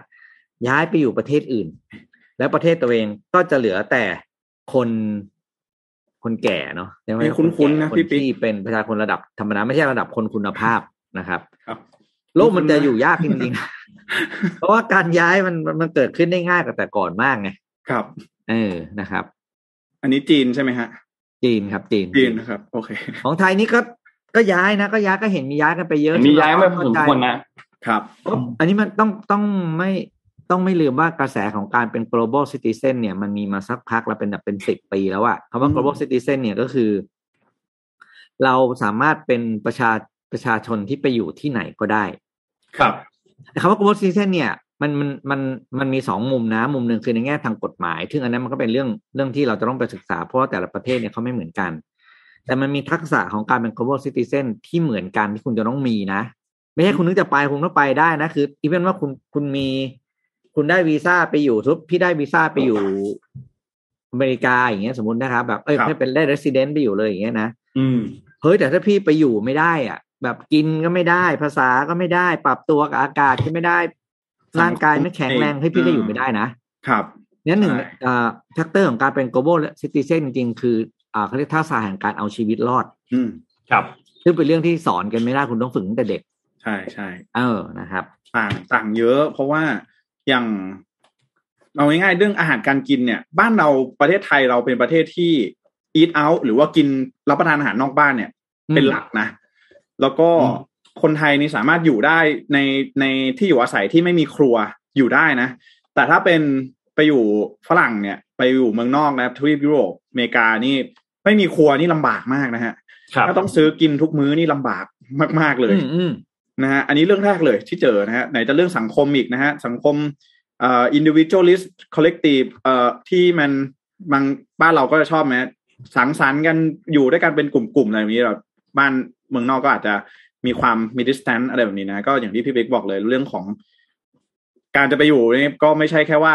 ย้ายแต่ตัวได้นะ ต้องปรับตัวด้วยนะครับ มีหลายอย่างที่ต้องปรับตัวแน่นอนต้องเตรียมนะตัวครับต้องเตรียมตัวคือ พี่ก็ไม่สามารถจะบอกว่าดีที่ไหนดีกว่าที่ไหนใช่ใช่อะไรพี่พูดไม่ได้อยู่แล้วเพียงแต่ว่าสิ่งที่บอกได้อย่างเดียวคือเฮ้ยต้องเตรียมตัวนะ ไม่ใช่แบบเก็บข้าวเก็บของไปเลย ไม่ใช่ครับย้ายกรุงเทพไปอยู่หัวหินเลยไม่ใช่อย่างนั้นนะเออมัน มันมีทักษะหลายอย่างที่ที่น่าสนใจอืมครับ ก็นี่แหละต้องเรียนรู้แล้วฝึกก่อน ครับ มันจะทำให้การย้ายของคุณโอเคไงก็ถือว่าในยุคนี้อย่างที่พี่บอกเลยนะฮะมีหลายเรื่องที่มันเปลี่ยนแปลงไปอย่างรวดเร็วนะฮะแล้วก็หลายๆสิ่งหลายอย่างในเรื่องของชีวิตประจำวันเนี่ย มันก็มีอะไรที่เราเองต้องจับตาดูอย่างใกล้ชิดอยู่ตลอดเวลานะครับ ทีนี้เราถ้าหากว่าเรามาดูนอกจากเหนือจากเรื่องของอาการใช้ชีวิตการดำรงชีวิตต่างๆ แล้วนะครับ ในเรื่องของเทคโนโลยีก็ถือว่า เป็นอีกเรื่องหนึ่งที่สำคัญมากๆ ถ้าหากว่าเราลองสังเกตดูในชีวิตประจำวันของเรานะ ไปที่ไหนเราก็ต้องมีอุปกรณ์เทคโนโลยีเข้ามาอยู่รอบตัวตลอดนะฮะ ก็แทบจะตลอดเวลาเลยนะครับ แล้วก็ต้องติดตัวไว้เกือบจะทุกอย่างเลย iPad iPhone แล็ปท็อปนะครับ หรือแม้แต่บางท่านก็ใช้นาฬิกาสมาร์ทวอชเช่นเดียวกันนะครับ ก็ไม่ดูเหมือนแล้วว่าจะเป็นอุปกรณ์นะครับ เดี๋ยวนี้เนี่ยโทรศัพท์ iPad ต่างๆ แทบจะ เป็นปัจจัยที่เราแทบจะขาดไม่ได้เลยนะครับ ก็แน่นอนว่าโทรศัพท์มือถือนะครับนาฬิกาสมาร์ทวอทที่เป็นมากกว่าแค่นาฬิกานะครับ สามารถวัดสุขภาพของเราได้เบื้องต้นด้วยนะครับ ก่อนหน้านี้นะก็พี่แท็บของเรานะครับเคยรีวิวแหวนออร่าออร่าริงนะครับซึ่งเป็นแหวนที่เป็นเครื่องประดับสมัยนี้ก็สามารถนำมาประยุกต์ใช้เพื่อเช็คสุขภาพได้ด้วยเช่นเดียวกันนะครับ อีกช่วงเวลาหนึ่งที่เราใช้อุปกรณ์ดิจิทัลเยอะพอสมควรนะครับ แต่เราอาจจะไม่รู้ตัวนั่นก็คือตอนที่ เราเดินทางนั่นเองนะฮะ มีทั้งสัญญาณ 5G นะครับ GPS Car Assistant นะครับ Bluetooth หรือแม้แต่กระทั่ง Easy Pass นะครับ อุปกรณ์ที่ท่านเหล่านี้เนี่ยล้วนเกี่ยวข้องกับการใช้สัญญาณไร้สายเป็นส่วนมากเลยนะฮะ แล้วก็น้องนนท์แล้วก็พี่ปิ๊กเคยเกิดปัญหานี้ไหมฮะ เวลาอยู่บนรถแล้ว บางทีสัญญาณไม่ค่อยดี ใช้เล่นอินเทอร์เน็ตก็ไม่ค่อยเร็วเท่าไหร่นะ ปัญหานี้ก็เกิดขึ้นบ่อยมากๆนะครับ ซึ่งบางครั้งเนี่ย สาเหตุหนึ่งเลยที่ทำให้สัญญาณดิจิทัลไม่เสถียรนะครับ ก็คือ ฟิล์มกรองแสงที่เราใช้ติดรถยนต์นั่นเองนะฮะเพราะว่าฟิล์มกรองแสงไม่ได้ถูกคิดค้นมาเพื่อให้ตอบสนองต่อสัญญาณเทคโนโลยีนะแล้วก็ทำให้บางครั้งเนี่ยอาจจะไปขัดขวางการทำงานของสัญญาณได้นะครับ ล่าสุดแบรนด์ฟิล์มกรองแสงนะครับ อย่าง Lamina ก็ได้มีการคิดค้นฟิล์มที่ตอบสนองการใช้งานในยุคดิจิทัลนะครับ ออกมาโดยมีชื่อแคมเปญของเขาว่า Lamina Digital Boost Boost Up Your Life นะครับ Boost ชีวิตให้เป็นหนึ่งเดียวกับโลกดิจิตอลนะครับ ซึ่งคุณสมบัติของฟิล์มก็คือ เป็นฟิล์มเซรามิกแท้ 100%นะครับ ช่วย boost สัญญาณดิจิทัลในรถทุกชนิดให้เร็ว แรง ลื่นและเสถียรมากขึ้นนั่นเองนะครับ ก่อนหน้านี้เนี่ยพี่แท็ปเองก็เคยทำรีวิวไปนะครับ เป็นการติดฟิล์มที่ศูนย์ Lamina นะครับ มาด้วยรุ่นนี้เลยนะฮะรุ่น Lamina Digital CeraMatrix นะครับ ซึ่งได้มีการ รีวิวไปแล้วนะครับในรายการ Mission Review นะครับนอกจากไปติดฟิล์มแล้วนะครับก็ยังได้มีโอกาสพูดคุยกับผู้บริหารของ Lamina นะครับถึงวิสัยทัศน์ในการทำธุรกิจด้วยนะครับใครอยากดูคลิปฉบับเต็มๆนะครับก็ไปดูได้นะครับในคลิปที่มีชื่อว่า Mission Review ฟิล์มกรองแสงที่ boost สัญญาณดิจิทัลนะครับในช่อง Mission to the Moon ได้เลยนะครับ บางทีเรื่องของสภาพแวดล้อมที่เราอยู่เนี่ย บางทีเราใช้สัญญาณใช้สัญญาณ 5G ใช้อินเทอร์เน็ตต่าง ๆ เนี่ยเราอาจจะรู้สึกว่า เอ๊ะ มันสัญญาณไม่ดีมันเป็นที่โทรศัพท์หรือเปล่า หรือเป็นที่บริเวณที่เราอยู่หรือเสาส่งสัญญาณนะครับ แต่ซึ่งในความเป็นจริงแล้วเนี่ย มันอาจจะเป็นที่โครงสร้างของอาคารหรือของยานพาหนะที่เราอยู่ก็ได้นะครับ ก็ในวันนี้เนี่ยLamina เองเขาก็ได้ออกผลิตภัณฑ์นะฮะหรือออกฟิล์มติดรถยนต์นะครับ ที่เน้นนะครับไปที่การตอบรับกับชีวิตในโลกดิจิทัลนั่นเองนะครับ ก็ทำให้ฟิล์ม Lamina นะครับ CeraMatrix นะครับสามารถที่จะ ให้ทุกท่านนะใช้ชีวิตในโลกดิจิทัลได้อย่างลื่นไหลนะครับ ไม่มีสะดุดแล้วก็เสถียรมากยิ่งขึ้นด้วยนั่นเองนะครับผมไปดูกันได้นะที่คลิปนะครับ Mission Review ฟิล์มกรองแสงที่ boost สัญญาณดิจิทัลนะครับในช่อง Mission To The Moon ได้เลยนะครับผมครับ อืมแต่ฟิล์มหน้ารถอะฟิล์มฟิล์มบานกระจกหน้าเนี่ย เป็นอุปสรรคเยอะมากนะ หลายคนนึกไม่ออก แบบบางทีแบบเข้าอะไรนะ Easy Easy Pass ใช่ไหม ใช่ครับพอดีเขาสัญญาณเขาก็ไม่เห็นกันแล้วมันก็เอาจริงว่าเวลามันเราจะรู้สึกเครียดมากนะถ้าเราเข้า Easy Pass แล้วมันไม่อ่านของเราอะ่ะแล้วข้างหลังก็ รอเราอีกประมาณร้อยกว่าคันอย่างเงี้ยแล้วก็แบบมันต้องถอยก็เป็นแบบเหมือนเด็กเหมือนเด็กที่โรงเรียนอนุบาลแล้วโดนครูสั่งถอยหลังกันบอกว่าโดนมันจะดิ้นรนดิ้นรนหน่อยแล้วก็แบบเออเหมือนเราไปสร้างปัญหาให้เขาจริงซึ่งปัญหาพวกนี้มันแก้ได้ง่ายเนาะครับได้ง่ายกว่าที่เราคาดก็คือตัวฟิล์มหน้ารถนี่แหละ มันก็มีมีส่วนนะนะครับ เดี๋ยวเปลี่ยนไปใช้ M Flow พี่ปิ๊ก M Flow เออลงทะเบียนกันยังอะ พี่ยังไม่ได้ลงเลย ยังเลยเหมือนกัน ยังเออไปลงครับไปลงยังไม่ได้ลงเหมือนกันพี่เห็นเพื่อนยังไม่ได้มียังไม่ได้มีจังหวะที่จะต้องขับออกไปทางเส้นนั้นก็เลยอืมยังไม่ได้ลงทะเบียน แต่คิดว่าอืมเดี๋ยวถ้ามีต้องต้องขับออกไปตรงเส้นนั้นเนี่ยต้องต้องลงทะเบียนซะหน่อยก่อนพี่ที่ก่อนพี่ก็มีโอกาสไป แล้วก็พี่ก็รู้สึกว่าอ่าส่วนตัวจริงๆนะเขาก็เขาก็ต้องใช้คำว่า เอ่อเพิ่มสร้างเขาเรียกเตรียมช่องสำหรับ M Flow เยอะมาก ใช่อืมใช่คือกลายเป็นว่าคนที่มี Easy Pass เนี่ย กลายเป็นโอ้โห ไม่มีสิทธิพิเศษเลยอะเพราะว่าแถวเหลือแค่สองช่องมั้งครับ ถ้าอันที่ไปตรงๆอะไรด่านเขาเรียกทับช้างมั้งนั่นที่ครัจะบขึ้นไปทางขึ้นไปทางขึ้นไปทางอะไรนะบางปะอินปทุมบางปะอ่าอินขึ้นไปทางบางปะอินอะเฮ้ย M Flow นี่ประมาณแปดช่องมั้งอืมเรื่องขนาดที่คนลงทะเบียนยังน้อยเพราะฉะนั้นการตรงนั้นก็ไม่มีรถเลย แล้วรถก็ไปติดตรงช่องเงินสดกับรถอ่า ช่อง Easy Pass ใช่คือเขาแหมเราก็บอกเขาเขาเขาก็สุดโต่งกว่านิดนึงนะใช่ใช่คือเออนนท์คิดเหมือนพี่เพราะปิ๊บกทจะอวยบทจะเริ่ม M Flow นี่ก็โอ้โหเปิดมันซะแปดช่องอะไรอย่างเงี้ยแล้วช่องคนที่เขายังไม่ได้ลงอะไรก็แบบ ก็ไปเบียดเบียดกันอะไรอย่างเงี้ยอันนี้ก็แหมรู้สึกเฮ้ยอ่าเขาก็ทำไปแล้วทำไปแล้วเขาเขาสุดไม่โต่งแล้วจริง คือ คือนนท์เข้าใจนะว่า เวลาเราจะเปลี่ยนแปลงเทคโนโลยีอะ มันก็ต้องโอเค มันก็ต้องมีเฟสเนี้ยแหละอืมเฟสที่เราจะต้องเจอความทรมานกัอันนี้กแหละอะไรอย่างนี้นะใช่ใช่ใช่เข้าใจนี่แหละแต่ว่าแบบ อันเนี้ยคือหักเป็นหักจริงๆอะ อันนี้คือหักเป็นหักจริงๆคือเปลี่ยนแบบเร็วมากแล้วก็เปลี่ยนเยอะมาก คือในภาพไกลๆเนี่ยมันจะเยี่ยมมากเลยนะอืมเพราะรถทุกคันคือคุณก็ก็ขับผ่านไปปู้เลยปู้ไปเลยเออไปเลยมาลดความเร็วนิดนึง แต่ไม่ต้องลดถึงขนาดที่จะต้องแบบแบบเป็น easy pass ที่จะต้องอืมรอรถแล้วมันเปิดมา แล้วก็มีกี้มีคอมเมนต์บอกว่า ตอนนี้โทเวใช้ easy pass ได้แล้ว ใช่ครับ โอ้โห ในที่สุดรนี่คือปลั๊กนี่คือนวัตกรรมเลยนะ เหมือน Apple นวัตกรรมออครับใหเลยนะ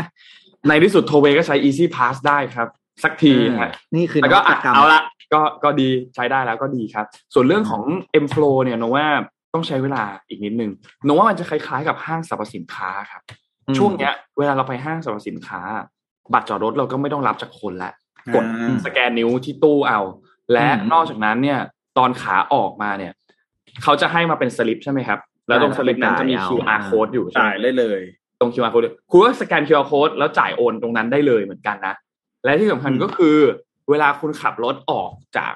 ออกจากห้างอะครับ ไม่ต้องเปิดกระจกรถ แล้วยกกระดาษให้สแกนก็ได้นะ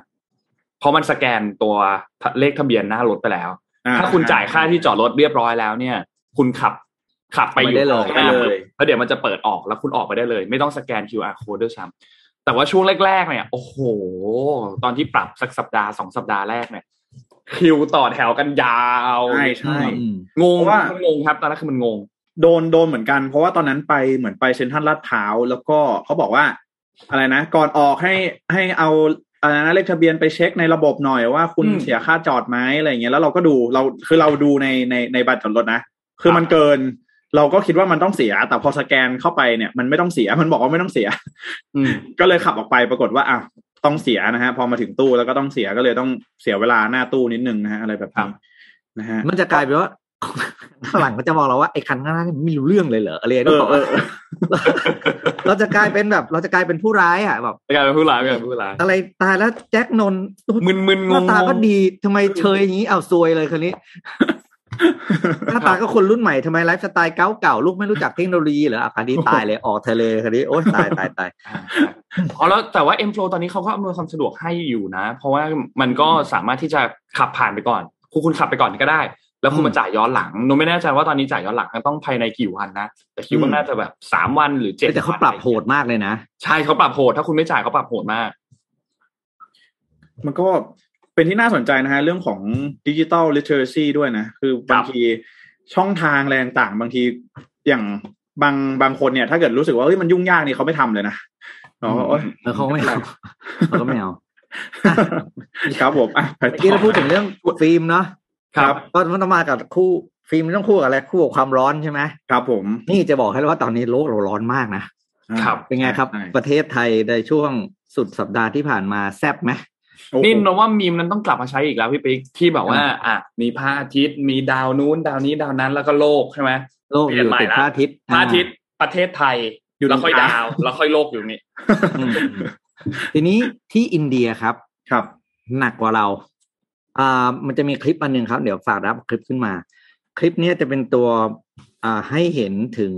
คลื่นความร้อนครับ ที่พัดเข้ามาสู่ พื้นที่ทางโซนครึ่งครึ่งด้านล่างของโลก เอาเอาคลิปขึ้นมาดูไม่ต้องอธิบายมาก นี่ครับ คือสีแดงนี่คือความร้อนคือเมื่อก่อนเนี่ยครึ่งความร้อนเนี่ยมันจะแผ่อยู่ที่แบบไม่ขึ้นมาเกินครึ่งโลกขนาดนี้ แต่ปัจจุบันนี้เนี่ยโลกความที่โลกเราร้อนและอากาศมันเปลี่ยนเนาะของไทยเนี่ยถ้าในรูปเนี้ยไทยอยู่ทางขวานะอืมจะจะจะจะเห็นแผนที่ประเทศไทยอยู่ทางขวา เราก็โดนของเขาด้วย เพราะฉะนั้นเนี่ยจึงไม่ต้องสงสัยเลยว่า ทำไมเราถึงเจออากาศที่ร้อนตับแตกขนาดช่วงที่ผ่านมานะครับ โดยปัญหาคลื่นความร้อนเนี่ยกำลังส่งผลร้ายกับภาคการเกษตรของอินเดียครับนะครับ เพราะว่าเป็นช่วงฤดูเก็บเกี่ยวพอดี แล้วทำให้พออากาศร้อนเนี่ย สิ่งที่เกิดขึ้นคือออกไปเก็บเกี่ยวไม่ไหวครับ เพราะมันร้อนจริงๆโอ้จริงจริงพอเก็บเกี่ยวไม่ได้นะครับ พืชผลทางการเกษตรก็เสียหาย ก็กลายเป็นวงจร ของขออนุญาตใช้คำว่าวงจรอุบาทเนาะของของเกษตรกรทั่วโลกก็คือปลูกแล้วใช้เวลาปลูกประคบประหงมมาอย่างดีถึงเวลาเก็บไม่ทันเน่าเสีย ก็เป็นหนี้หนี้เสร็จก็ไปกู้ กู้เสร็จก็จนต่ออะไรคือมันจะวนอยู่อย่างเงี้ยนะครับมันกลายว่าเส้นอ่าเขาเรียกรถแมพของการยกระดับอ่าฐานะของประชาชนของอินเดียเนี่ยเขาคาดการณ์ว่าจะเลื่อนไปอีกหลายปีจากภาวะของความร้อนอันนี้ โดยสุดสัปดาห์ที่ผ่านมานะครับ อุณหภูมิที่อินเดีย อยู่ที่ร้อยยี่สิบองศาฟาเรนไฮต์อืมโอ้ร้อนมากครับ ร้อนแบบร้อนมากนะครับ ซึ่งแบบว่าเอ่อแบบไม่เคยมีมาก่อนอะ อืมนะครับ แล้วก็อุณหภูมิขนาดนี้มันจะส่งผลกระทบต่อการส่งออกข้าว อ่าเขาเรียกวีดวีดนี่คือข้าวอะไรนะนนท์ข้าวสาลี สาลีอืมวีดครับใช่ครับอ่านะครับข้าวสาลีแปดจุดเจ็ดล้านตันเนี่ยมีปัญหาแน่นอน เพราะว่าอาจจะส่งไม่ได้ ครับ เพราะว่าเก็บไม่ทันตาย คือคือสูญเสียเนี่ยแปดแปดล้านกว่าตันนี่ถือเป็นเงินก็สำหรับอินเดียก็ถือว่าเยอะมากนะครับครับดังนั้นเนี่ย เรื่องโลกร้อนนะครับ ไม่ใช่ ไม่ใช่เรื่องเล็ก ๆนะครับ ถ้าเรามีโอกาสช่วยกันได้นิดๆหน่อยๆก็ช่วยกันเถอะนะครับ อย่างพี่เนี่ยอะพูดอย่างพี่ก็เห็นว่าสิ่งที่เราเห็นเนี่ยแล้วมีปัญหามากเลยคือ อันนี้พูดได้เลยนะสิ่งที่เราเห็นกับตานะเพราะเราเห็นเยอะ มันมันลามมาถึงแบบเยอะมากในกรุงเทพก็คือ ในกรุงเทพเนี่ยจะมีพื้นที่อะ เอาแค่พื้นที่ในหมู่บ้านก่อนนะหมู่บ้านหลายๆหมู่บ้านเดี๋ยวหมู่แบบถนนที่เป็นซอยลึกๆเข้าไปอย่างเงี้ย พวกนี้จะมีบ้านอยู่แล้วมีที่ว่างๆอยู่ ซึ่งที่ว่างๆพวกนี้ส่วนมากนะครับ จะมีต้นไม้ใหญ่ ๆอยู่ ครับ ถ้าเราสังเกตดีๆนะจะมีต้นไม้ใหญ่อยู่เสร็จปุ๊บวันหนึ่งเนี่ย บ้านพวกนี้ไม่รู้อีท่าไหน ถูกเปลี่ยนเป็นร้านสะดวกซื้อ อืม เวลาเขาสร้างอะเฮ้ยเขาไถเกลี้ยงเลยนะต้นมงต้นไม้ใหญ่เขาไถเรียบแล้วก็กลายเป็นลานปูนเพื่อให้จอดรถได้อะอ่าเอออันเนี้ยพี่เป็นพี่เห็นทุกครั้งพี่ก็รู้สึกคือแน่นอนอะส่วนเราพูดไม่ได้บางทีบ้านเขาใช่ไหมใช่ใช่พูดอะไรไม่ได้เป็นสิทธิ์ของเขาแต่ถ้าเรารู้สึกเสียดายพี่ก็แค่อยากฝาก คนที่เป็นเจ้าของที่เจ้าของบ้านว่าเฮ้ยคุณสามารถอยู่ร่วมกับต้นไม้ได้นะ อืม คุณจะไปเปิดร้านอะไรมันโอ้โหคุณเปิดไปเลยมันเป็นรายได้ของคุณแต่ว่าเฮ้ยเก็บต้นไม้ไว้เถอะ ครับโอ้โหยังไงมันก็ดีกว่าคุณไถให้เป็นลานปูนเรียบๆเพื่อให้คนไปจอดรถซื้อของใช้บริการร้านคุณแล้วเขาก็ไป อะ อันนี้คือแบบแหม เราเห็นทุกครั้งเราก็เสียดายอย่างเงี้ยนะครับ แต่ก็เราก็ได้แค่พูดนะอย่างที่พี่บอกคือมันก็บ้านเขาอะคือพูดมากก็ไม่ได้นะเขาหาว่ามันก็ไปทำบ้านแกสี่เดี๋ยวก็คือปัญหาคือบ้านกูทำแล้วไงชอบก็จะมาชวนคนอื่นทำด้วยอะไรอย่างเงี้ยครับครับคือเหมือนเหมือนสิ่งหนึ่งเลยที่ที่เขากังวลที่ผมรู้สึกได้นะคือเรื่องของรากไม้พี่ปิ๊กบางทีเนี่ยเขาเขาเหมือนอย่างหมู่บ้านผมเนี่ยเขาจะบอกว่า งดปลูกต้นไม้ในบริเวณที่เป็น ทางบ้านติดทางบ้านติดติดๆกันเออแบบย่างงี้ท่อใช่ไหมน้ำอะไรอย่างเงี้ยเขาก็เลยบอกว่าอ่าท่อน้ำใหญ่อะเพราะรากไม้มันจะไปไอ้นี่ใช่ไหมเออรากไม้มันจะไปทำให้น้ำมันท่วมมันบล็อกอะไรอย่างเงี้ยฮะแล้วเหมือนก็เขาก็คงไม่รู้เหมือนกันว่าไม่ไม่เหมือนก็คือกันไว้ก่อนอะไรแบบนี้มันก็เลยทำให้คนเริ่มรู้สึกว่าเอ้ยถ้ามีต้นไม้เนี่ยมันจะต้องมีรากไม้มาชัยมาอะไรอย่างนี้หรือเปล่านะอืมอืมแต่ซึ่งจริง ๆ ส่วนใหญ่เนี่ยในในสถานอาคาร สำนักงานอะไรเนี่ยเขาก็จะมีที่เขาเรียกอะไรภูมิสถาปัตย์อะไรเอ้ยไม่ใช่ภูมิสถาปัตย์เขาเรียกอะไรเป็นเป็น land landscape keeper อะแบบว่าคนที่เขา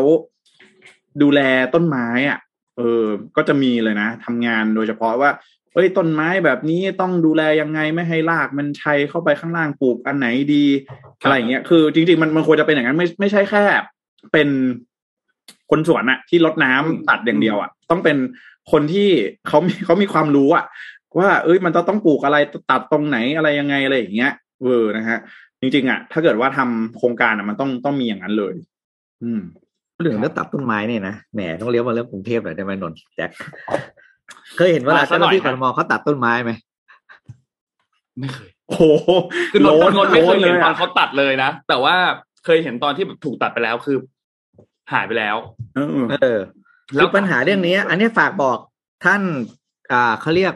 ผู้สมัคร Candidate ผู้ว่าผู้ว่าทุกคนละกันนะครับ อันนี้เราเราถือว่าเราคุยกันในภาพของเราเป็นประชาชนคนกรุงเทพ ปัญหากรุงเทพกับต้นไม้บนตรงฟุตบาทเนี่ย ผิดตั้งแต่เลือกพันธุ์ไม้ที่ปลูกแล้ว อืม อันนี้ข้อหนึ่งเลยนะครับ ผิดตั้งแต่พันไม้ที่ปลูกแล้ว เพราะว่านั่นแหละคุณก็เห็นนะใบมันระยงระยางแล้วมันก็ไปชนกับสายไฟ อะไรวุ่นวายอะไรพวกเนี้ยเพราะฉะนั้นเนี่ย ต่อไปนี้ถ้าถนนเส้นไหนจะปลูกต้นไม้เพิ่ม ต้องเลือกพันไม้ก่อน ครับ อย่างแรกเลย แล้วก็เลือกแนวแนวที่ปลูกอะ่ะ ไม่ไม่ใช่เป็นแนวโตขึ้นมาแล้วชนสายไฟพอดี มันต้องมีอะไร เออนั่นแหละ สรุปเนี่ยอืมโตอีกอย่างหนึงไปนะที่พี่คุยกับเพื่อนสิงคโปร์อันนี้ครับยาวอันนี้ยาวอ่ามาดีมองเจ้าหมังข้าง ก็คือสังเกตว่าทำไมสิงคโปร์เนี่ยไม่ต้องมีต้นไม้ในตัวเมือง อืมทำไมครับเดินออชาร์ดไม่มีต้นไม้สักต้นนะอ๋อครับ แต่เขาอยู่ได้ ครับประเด็นก็คือเขาคุมเรื่องควันดำครับอ่า เขาคุมเรื่องควันรถท่านรองเอ้ยไม่ใช่รอง ท่านผู้สมัครผู้ว่ากรุงเทพทั้งหลายกรุณารณรงค์เรื่องนี้ครับ ว่าเรียกร้องนโยบายคือการควบคุมรถควันดำให้มาเป็นอำนาจของกรุงเทพมหานคร ไม่ใช่ขนส่งทางบก ใช่ อันเนี้ยจะช่วยได้ดีมากเฮ้ยเดี๋ยวเราทำป้ายลงรับสมัครผู้ว่าดีกว่าพี่แจ็คพักนี่มิชชั่นเนี้ยเหรอเขาบอกว่ามีคอมเมนต์มาบอกแล้วว่าที่พี่พูดที่พูดถึงเมื่อกี้คือเขาเรียกว่ารุลูกขกรอ่าลุกขกรใช่ครับเขาเรียกลุกขกร บอกว่าต้นไม้ในกรุงเทพโตไปโตมามีคนเอาผ้าไปผูกอีก ตัดไม่ได้ เออเนาะโอ้ทำไมลืมนึกถึงอันนี้เลย อืมจริงนะคครัรับบเอาผ้าไปผูกหมดเลยฮะจริง ๆ เหมือนเคยเคยมีสักหนึ่งหนึ่งช่องเนี่ยเป็นสื่อออนไลน์นี่แหละเคยทำเรื่องของลุกขกรกทมนะมีนะมีอืมลุกขกรแต่ว่า ก็ไม่แน่ใจว่าด้วยพื้นที่ด้วยก็อะไรพออาจจะกับความความอืมความต้องการอะ เออใช่ด้วยมีกำลัง ก็กำลังพลก็มีเท่านี้แหละ เอออืมเกินต้นไม้ที่เกินกำลังตัดมันก็เยอะ ตรงไหนที่ตัดอะไรตัดได้ตัดไปก่อนก็ต้องตัดไปก่อนอะไรแบบเนี้ยนะฮะอืมเคยมีบางจุดอะที่สายไฟมันลุงลังลุงลังมากๆอะบางทีเขาตัดแล้วเขาก็คากิ่งไว้บนสายไฟนั้นเลยนะเออใช่ใช่ใช่เคยเห็นเหมือนกันเนาะใช่ไหมโอ้อันนี้ไม่ไหวเหนื่อยเหนื่อยเหนื่อยเหนื่อยเหนื่อยอะอะปิดท้ายกันด้วยเรื่องปิดท้ายสักเรื่องหนึ่งอืมฝรั่งเศสกันหน่อยพี่แจ็คเราคุยกันไปเมื่อวานว่าวันนี้จะเอาซะหน่อยนะครับ ครับ ก็ฝรั่งเศสหลังจากที่เอมานูเอลมาครองนะครับ ชนะการเลือกตั้งประธานาธิบดีเป็นสมัยที่สองซึ่งต้องบอกว่าเป็นคนแรกในรอบ 20 ปีนะครับ ที่เป็นผู้นำประเทศติดต่อกันสองสมัยได้นะครับยับ นับย้อนไปจากนั้นเนี่ยต้องไปตั้งแต่ปี 2002 เลยนะครับ ครับ ทีนี้การเลือกตั้งครั้งนี้เนี่ย มีสิ่งที่น่าสนใจหลายอย่างมาก อย่างแรกเนี่ยนะครับ ก็คือการเลือกตั้งของฝรั่งเศสเนี่ยนนท์ชอบวิธีการเลือกตั้งเขานะ วิธีการเลือกตั้งเขาน่าสนใจมาก เขาเลือกตั้งประธานาธิบดีใช่ไหมครับ แล้วเขาก็ปล่อยให้ทุกท่านเลือกไปก่อนเลยรอบหนึ่งแคนดิเดตคุณจะสมัครกี่คนก็แล้วแต่นั่นแหละ ก็เลือกตั้งกันไปก่อนเลยรอบหนึ่งแล้วเลือกตั้งรอบนี้เนี่ย เอาคะแนน ถ้าหากว่ามีใครได้เกินห้าสิบเปอร์เซ็นคุณก็ขึ้นเป็นประธานาธิบดีเลย ชนะการเลือกตั้งไปเลยอืมแต่ถ้าไม่มีใครได้คะแนนเกิน50%คุณก็ต้องไปต่อกันยกที่สองแต่ยกที่สองเนี่ยจะเข้าไปแค่สองที่เท่านั้น คืออันดับหนึ่งกับอันดับสองเท่านั้น อันดับที่สามลงไปไม่เข้าไปไม่เข้าไปชิงต่อแล้ว ทีนี้ รอบแรกเนี่ย ก็เป็นสองคนคือเอมานูเอลมาครองชนะอันดับหนึ่งมา อันดับสองเนี่ยเป็นทางด้านของเลอแปนนะครับ ที่มาเป็นอันดับสองนะครับ ซึ่งเลอแปนเนี่ยก็อย่างที่เราทราบว่าเป็นฝั่งพรรคขวาจัดอยู่แล้วนะครับ ทีนี้พอเข้ามาแบบนั้นเนี่ย คนฝรั่งเศสปีนี้เนี่ยนะครับ เลือกตั้งครั้งนี้เนี่ยต้องบอกว่าไม่ชอบมาครงนะ หลายคนไม่ชอบมาครงครับเพราะว่าในช่วงที่มีวิกฤตเกิดขึ้นอย่างโควิด -19 โดยเฉพาะอย่างยิ่งคือโควิด -19 เนี่ยนะครับ แล้วเราอาจจะเห็นเรื่องของภาวะความเป็นผู้นำอื่น ๆ อีกบางอันนะครับ จะเห็นว่าเศรษฐกิจฝรั่งเศสค่อนข้างได้รับผลกระทบหนักหน่วงมากนะครับ แล้วก็มีปัญหาที่ต้องแก้ไขเยอะมาก และดูเหมือนว่าท่าทีของเอมานูเอลมาครองเนี่ยในบางอย่างไม่ได้สามารถที่จะแก้ไขปัญหาที่เกิดขึ้นให้กับประชาชนในประเทศได้ นะครับครับแต่ทีนี้พอถึงเวลาที่จะต้องมาหาเอ่อผู้นำคนใหม่หาประธานาธิบดีคนใหม่แล้วเนี่ยมันครบรอบเลือกตั้งแล้วเนี่ย รอบนี้เราก็เลยเห็นคะแนนขึ้นมาอันหนึงคือคุณเลอแปนคะแนนขึ้นมาเยอะมากอืมถ้าเทียบกับการเลือกตั้งในครั้งที่แล้ว ครั้งที่แล้วเนี่ยเลือกตั้งเนี่ยเลอแปนได้คะแนนน้อยกว่านี้เยอะมากนะครับรอบนี้ได้ประมาณสี่สิบกว่าเปอร์เซ็นต์ใช่ไหมครับครั้งที่แล้วรู้สึกว่าจะได้ประมาณสามสิบสามเปอร์เซ็นต์เท่านั้นเองในเลือกตั้งรอบตัดเชือกเนี่ยนะครับ ซึ่งคะแนนขึ้นมาเยอะมาก ทีนี้ คนที่ไปเลือกทางด้านของเอมมานูเอลมาครองเนี่ยมีหลายคนพูดถึงบอกว่า ไปเลือกเพราะว่าไม่อยากให้เลอแปนได้ เพราะเขาไม่ใช่ขวาจัดเขาไม่ใช่คนขวาจัดเขาไม่อยากให้เลอแปนได้ แต่ถามว่าชอบมาครองไหมไม่ชอบ ไม่ชอบเหมือนกัน ในเรื่องของการบริหารเศรษฐกิจในเรื่องของอะไรต่างๆนี่นะครับ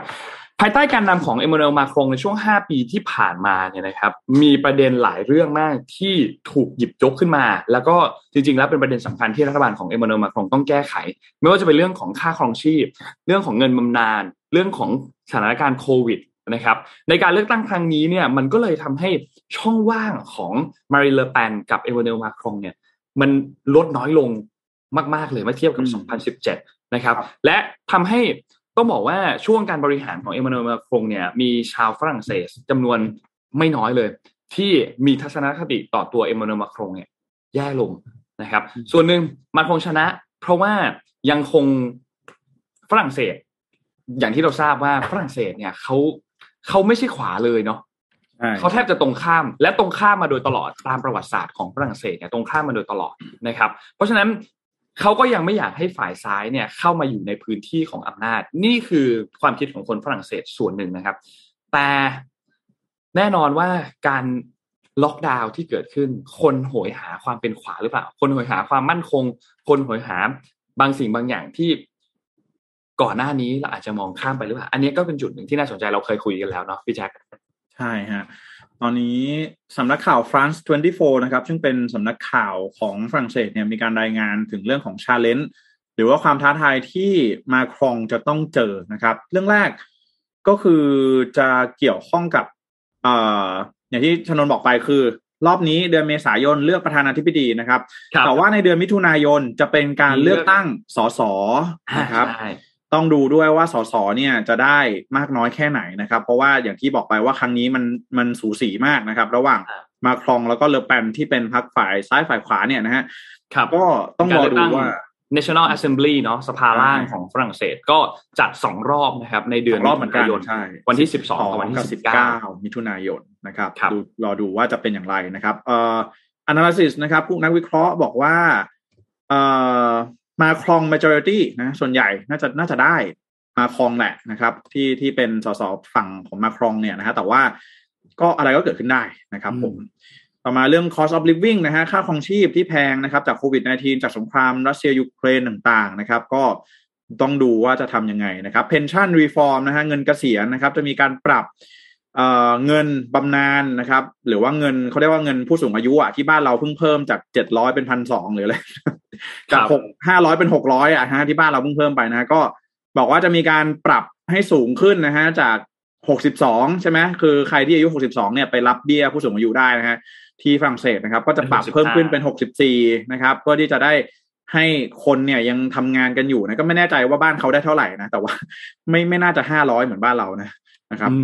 ก็การ การปรับเกณฑ์แบบนี้จริง ๆ แล้วต้องระมัดระวังมากเลยใช่ใช่ใช่เพราะว่าเพราะว่าไม่งั้นไม่งั้นอาจจะเกิดม็อบฝรั่งเศสมีม็อบบ่อยมากอยู่แล้วเป็นเรื่องเซนซิทีฟมากนะเรื่องต้องระมัดระวังมากเรื่องเงินเรื่องอะไรอย่างนี้นะอีกเรื่องหนึ่งเรื่อง national health นะครับ เรื่องเอ่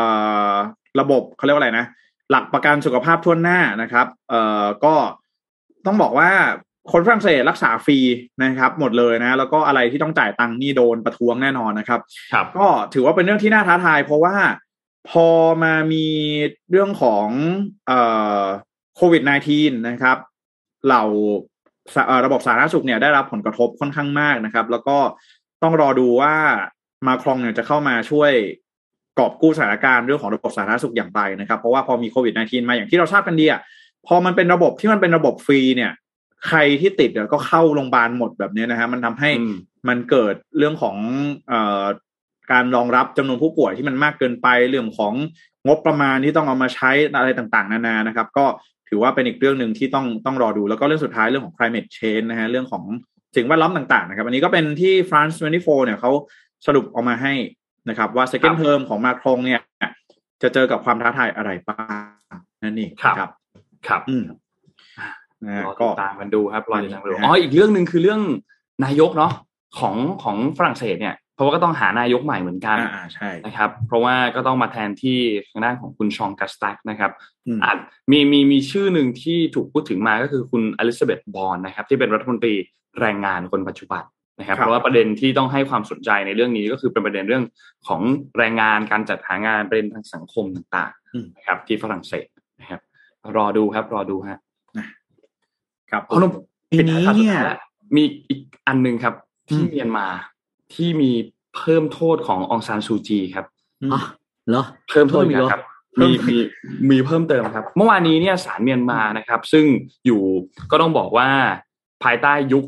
เผด็จการทหารเนี่ยนะครับ มีการตัดสินโทษองซานซูจี อดีตที่ปรึกษาประเทศเมียนมาจำคุกเพิ่มอีก 5 ปี หลังพบความผิดฐานทุจริตคอร์รัปชันรับสินบนในรูปแบบเงินสดและทองคำแท่ง มูลค่าคือ 6 แสนดอลลาร์สหรัฐนะครับ จากอดีตผู้บริหารเมืองย่างกุ้ง ก็ตอนนี้องซานซูจีก็จะต้องโทษจำคุกรวมแล้วเนี่ยคือ 11 ปีนะครับ ก่อนหน้านี้มีโทษอะไรบ้าง มีความผิดฐานยุยงปลุกปั่น สร้างความเกลียดชังให้ประชาชนลุกฮือต่อต้านทหาร ละเมิดข้อบังคับเกี่ยวกับมาตรการการรับมือโควิดนะครับครอบครองอุปกรณ์สื่อสารวอกกี้ทอกกี้ผิดกฎหมาย แล้วก็ละเมิดมาตรการรับมือโควิด อีกอันหนึ่งนะครับ และนอกจากนี้ก็มีอีก10ข้อกล่าวหา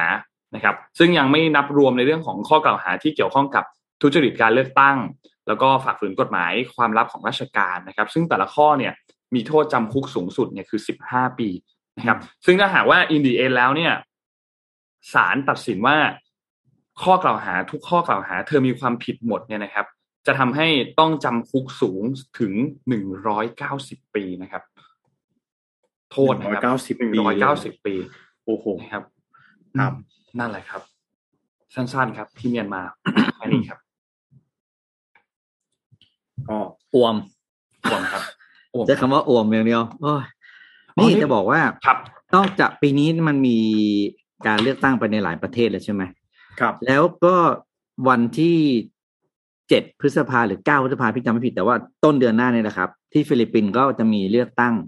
ประธานาธิบดีเหมือนกันอืมแล้วคราวนี้น่าสนใจด้วย เพราะว่าคนที่หนึ่งหนึ่งเป็น candi หนึ่ง candidate ที่กำลังเขาเรียกว่ามาแรงแล้วก็มีโอกาสชนะเลยก็คือตระกูลมาร์กอสครับอืมมาก็อ่าแจ็คนันนท์ทันไหมเฟอร์ดินานด์มาร์กอสเคยดูเหมือนเคยดูชื่อครับสารคดีอยู่ว่า อ่าครับ ตอนนั้นเป็นรุ่นพ่อแล้วก็โดนใช่อ่าอะไรหลายอย่างไปเนอะข้อคดีข้อหาคอร์รัปชันอะไรต่างๆ นะครับครับ คือฟิลิปปินส์เนี่ยขึ้นชื่ออยู่แล้วว่า ใครขึ้นมาก็คอร์รัปชันอืมทีนี้ ผ่านเป็นครั้งนี้เป็นรุ่นลูกครับ พรุ่งนี้จะมาเล่าให้ฟังเรื่องของการเลือกตั้งในฟิลิปปินส์อืมรอติดโอ้ตามยนะครับเขาเรียกว่าเป็นคนฟิลิปปินส์นี่ก็ก็ suffer กับการเมืองเหมือนกัน เพราะครับนักการเมืองที่นั้นก็มองประเทศเหมือนสมบัติผลัดกันชมเหมือนกัน อืมตระกูลนี้ต่อต่อตระกูลนี้ตระกูลนี้พ่อไปหายปุ๊บปุ๊บลูกกลับมาอะไรอย่างเงี้ยเป็นอย่างนี้จริง ๆ ครับ ก็เดี๋ยวพรุ่งนี้มาเล่าให้ฟังเรื่องเลือกตั้งที่ฟิลิปปินส์ปีนี้เลือกตั้งเยอะมากเลยนะปีนี้เลือกเยอะจริงครับพี่เลือกตั้ง ต้นปีคือเกาหลีใช่ไหมเกาหลีใต้เลือกตั้งไปเพิ่งจบฝรั่งเศสไปเออเรามีที่ไหนนะนนแจ็คก็เพิ่งเลืเดี๋ยอวกเราตั้มีงไปผู้ว่าของเราเราเลือกผู้ว่าของเราโอเคครับพอพอได้พอได้ เอออืมยังนึกไม่ออกนะฮะแล้วก็ตอนนี้แหมีละมีเลือกตั้งฝรั่งเศสอีกสภาล่างฝรั่งเศสนะฮะ เอ้เลือกตั้งกลางเทอมของของอเมริกา อ่า ด้วยปลายปีอืมมีอ่า มีปลายปีเลือกตั้งกลางเทอมของอเมริกา ครับเอ่อโอ้เยอะจริงๆ เยอะเยอะเยอะใช่มีเลือกตั้งกลางปีของอเมริกาใช่ไหมกลางเทอมกลางเทอมครับเลือกตั้งกลางเทอมปีหน้าก็ถึงคิวเราแล้วนะฮะครับ ปีหน้าเหรอไม่ให้ปีนี้เหรอปีหน้าเขาที่เขาเห็นลั่นปีกลองกันแหมอย่างการจะเลือกตั้งปีนี้เนี่ย ก็ก็เป็นไปน่าได้จะปลายปีนะ ถ้ามีมีสิทธินะ ปลายปีนี้มีสิทเป็นธิ์ไปนะได้เหมือนกันครับ อืมเป็นไปได้เพราะว่าโอ้โหออกตัวแรงกันทุกพักตอนนี้งงไปหมดเลยอะนักการเมืองเอ่อบุคคลสำคัญที่เคยอยู่ในพื้นที่ข่าวแล้วหายไปตอนนี้กลับมาหมดเลยอาจารย์สมคิดก็กลับมาเห็นไหมอ่าใช่ครับอาจารย์สมคิดก็กลับมาอยู่ในพื้นที่ข่าวอะไรเงี้ยซึ่งอะเราไม่ว่าการใครจะกลับมาใครจะหายไปกลับมามันก็เรื่องปกติแล้วคงไม่ได้อยู่ในหน้าข่าวตลอด แต่ว่า ก็กลับมาก็ ทำให้ได้อย่างที่อยากจะทำอะที่อย่างที่เคยบอกไว้แล้วกันอย่างเงี้ยครับไปไปจบจบจบแปดโมงกว่าแล้วส่งทุกคนไปทำงานครับผมส่งทุกคนไปทำงานดีกว่าฮะอ๋อพี่แจ็คพี่แจ็คได้เล่าเรื่องอันนี้แล้วใช่ไหมครับ เรื่องบทสัมภาษณ์พิเศษของอัลจ z ซีราที่สัมสัมภาษณ์คุณประวินปวีณอ่าเราเราเราที่ที่เป็นอดีตเมื่อวันจันทร์ฮะอ่าตำรวจอ่าโอเค อันนั้นก็อยากให้ดูครับ อยากให้ทุกท่านไปดูเหมือนกันครับ เพราะว่าตอนนี้ก็มีประเด็นที่ทางพัก ฝ่ายค้านเองก็พูดถึงเหมือนกันว่า ให้มีการสั่งพักงานและตั้งกรรมการมาสอบทางด้านของพลเอกประวิตยประเด็นที่มีเกี่ยวข้องกับเรื่องของการค้ามนุษย์เนี่ยนะครับ ก็ต้องรอติดตามประเด็นนี้กันต่อนะครับครับว่าว่าจะเป็นยังไง วันนี้คิดว่าครบถ้วนแล้วก็ส่งทุกท่านไปทำงานครับ วันนี้วันพฤหัสนะครับแต่ยังไงเราพบกันอีกครั้งหนึ่งเนี่ยในวันพรุ่งนี้วันศุกร์อีกวันหนึ่งนะครับครับวันนี้ขอบคุณ SCB ครับผู้สนับสนุนแสนใจดีของเรานะครับ ขอบคุณมากๆนะครับ และขอบคุณเดฟันเท่ครับPremium skincare for men ผิวหน้าดูดีหน้าดูเด็กใครก็เดาอายุไม่ถูกนะครับภายใต้แนวความคิด Future Biotechnology for Men Skin นะครับหาซื้อได้แล้วครับ ตามช่องทางอีคอมเมิร์ซต่างๆครับไม่ว่าจะเป็น Shopee Lazada JD Central We Love Shopping และเว็บไซต์ d e f a n t e 2 9 6 com นะครับและขอสุดท้ายขอบคุณดีน่าโทนิวครับน้ำเต้าหู้กับออร์แกนิกหอมอร่อยดีกับสุขภาพให้คุณออร์แกนิกได้ทุกวันครับ แล้วพบกันใหม่อีกครั้งหนึ่งในวันพรุ่งนี้วันศุกร์ครับ สวัสดีครับ สวัสดีครับ มิชชันเดลี่รีพอร์ต start your day with news you need to know